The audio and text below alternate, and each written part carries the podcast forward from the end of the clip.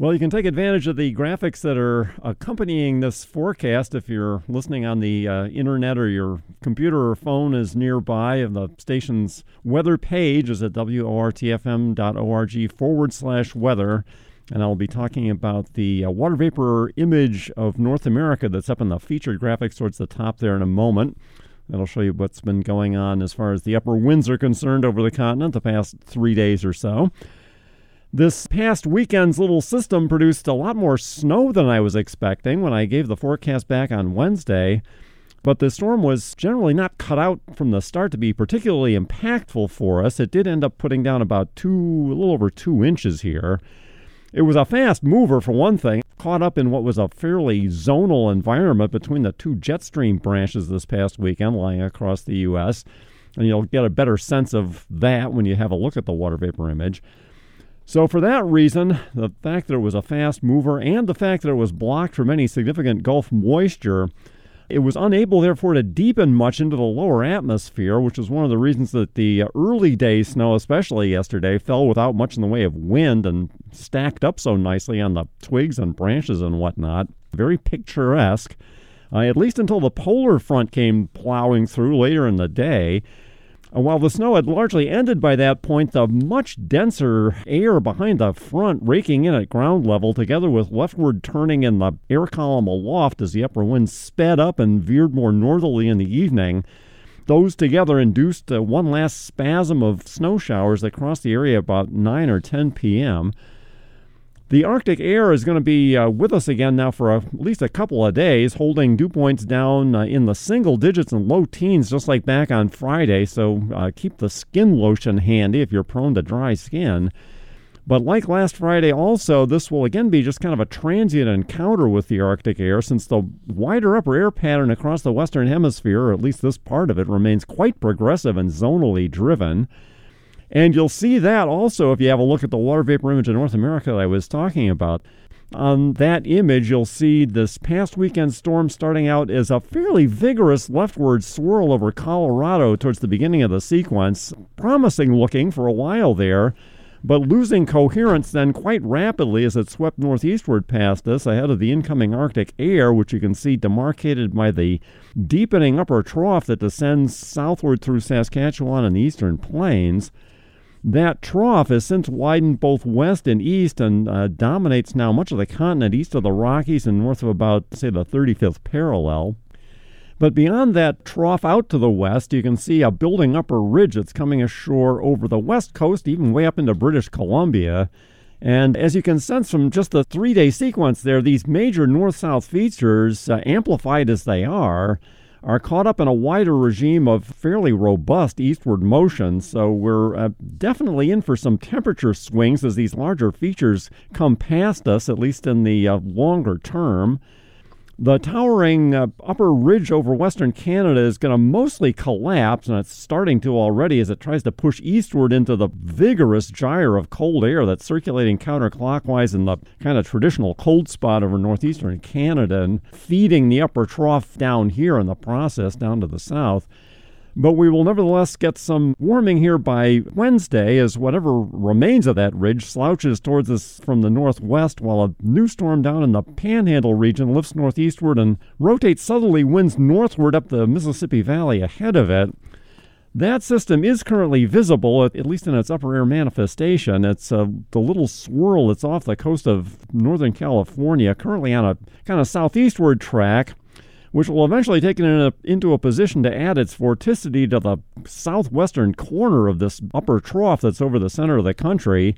And from there, spin up a surface low in uh, roughly the vicinity of Oklahoma or Texas, the way it's appearing on the modeling. That circulation will then lift northeastward, apparently towards the Ohio Valley Thursday night into Friday, and I think staying far enough south of us not to trouble us with any precipitation, at least the way it's looking at this point. Although I say that only because the Global Forecast Systems model has now adjusted its track southward since its late day run yesterday, in closer alignment with the going Canadian and European model predictions, which does keep that storm to the south. We could still see some readjustment back northward, presumably, but I suspect uh, southern Wisconsin is probably going to be on the northern fringes of the system in any case, and probably just with cloud cover, I think, rather than snow. It appears that there uh, will be a follow on wave then about uh, mid or late weekend, which might merit watching. It does turn up across the longer range models with roughly similar timing and amplitude and perhaps on a schedule, say, to cross up through this area roughly this time uh, next week. All the models keep the surface storm track to our southeast to varying degrees, so this would probably be a snow producer, most likely, if it doesn't end up getting uh, sucked down towards the uh, influence of the subtropical jet branch lying across the Gulf Coast that strengthened jet branch down there is kind of the hazard of El Nino winters that tend to keep us a little bit drier up here during the mid part of the winter. So we can kind of see that starting to happen already the way it's appearing. Uh, in any case, uh, back to more immediate matters. The sky conditions today are a little bit tricky this passing uh, low cumulus and stratocumulus that we've been seeing uh, above us may continue, I think, for a while yet, uh, even though the incoming uh, low level air is extremely dry with surface dew points down around 10 degrees. There is just enough moisture up through, uh, say, two or 3,000 feet that we're getting these uh, short cumuliform clouds to develop between diurnal mixing and the gradient wind. And that condensation of cloud cover is taking place in what are temperatures that are ideal for producing dendritic snow crystals. So uh, we may continue to see these few flakes of snow dropping from time to time from these low clouds, as we have been seeing through the morning, even though the clouds are quite short. Upstream satellite does reveal an area of better clearing pushing in from the northwest, and as I'm looking at the satellite currently, that should be into the area fairly soon. We uh, may see some uh, sunshine, therefore, for a, a while through the mid part of the day. There's additional stratiform cloud cover upstream. So that may pass into areas, especially to the northern parts of the listening area or further upstate later in the day. So anyway, temperatures will struggle to get uh, anywhere, I think, past the low 20s today on uh, northwesterly winds up at 12 to 17 miles per hour, bringing in uh, deepening Arctic air. Model soundings for later today still show the possibility of passing low cloud cover, but as uh, surface high pressure continues to work further into the area from the west later in the day, I think we should clear out as we go overnight in any case. We haven't already done so by the late part of the day. And that should allow for temperatures to drop towards 10 degrees overnight and possibly into the upper single digits, at least in more sheltered areas, perhaps to the north and west of Madison. Though otherwise, continuing west to northwest winds up at 5 to 10 miles per hour will generally hold temperatures in the teens in uh, most areas. Tomorrow, clear skies early on will gradually see an increase in high clouds as we go through the day, but a fair amount of sun should take temperatures back into the low 20s as westerly winds back a little more southwesterly at 8 to 12 miles per hour. Passing clouds and active southwesterly winds during the overnight should hold temperatures in the low 20s. Wednesday, southwesterly winds uh, remaining fairly active at 8 to 12 miles per hour through the day, and uh, generally clear skies on Wednesday as high pressure uh, continues to pass to our south.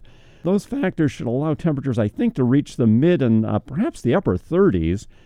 We'll drop then back to the mid 20s overnight as high clouds start to increase again. That'll be ahead of the Thursday system, ramping up down to our southwest. And I suspect Thursday is going to see thickening high and mid level clouds from south to north through the day. That's going to depend a little bit on the final track of the system that'll be passing overnight into Friday. And I do expect the precipitation to remain uh, probably well south of us down in Illinois. Temperatures Thursday should again reach the mid to upper 30s. Winds will veer more northerly then as we go into Friday, and that system lifts up the Ohio Valley, so that'll take temperatures down a little bit for that day, probably to the low 30s for high temperatures. Uh, otherwise, I think we'll see a clearing by later Friday into Saturday as surface high pressure works in from the west. So the beginning and uh, I think most parts of the weekend should be pretty good, but you might want to tune into the Wednesday evening news forecast to see what, especially the latter part of the weekend, holds in store and what uh, details might be emerging about the potential system on uh, Sunday and Monday.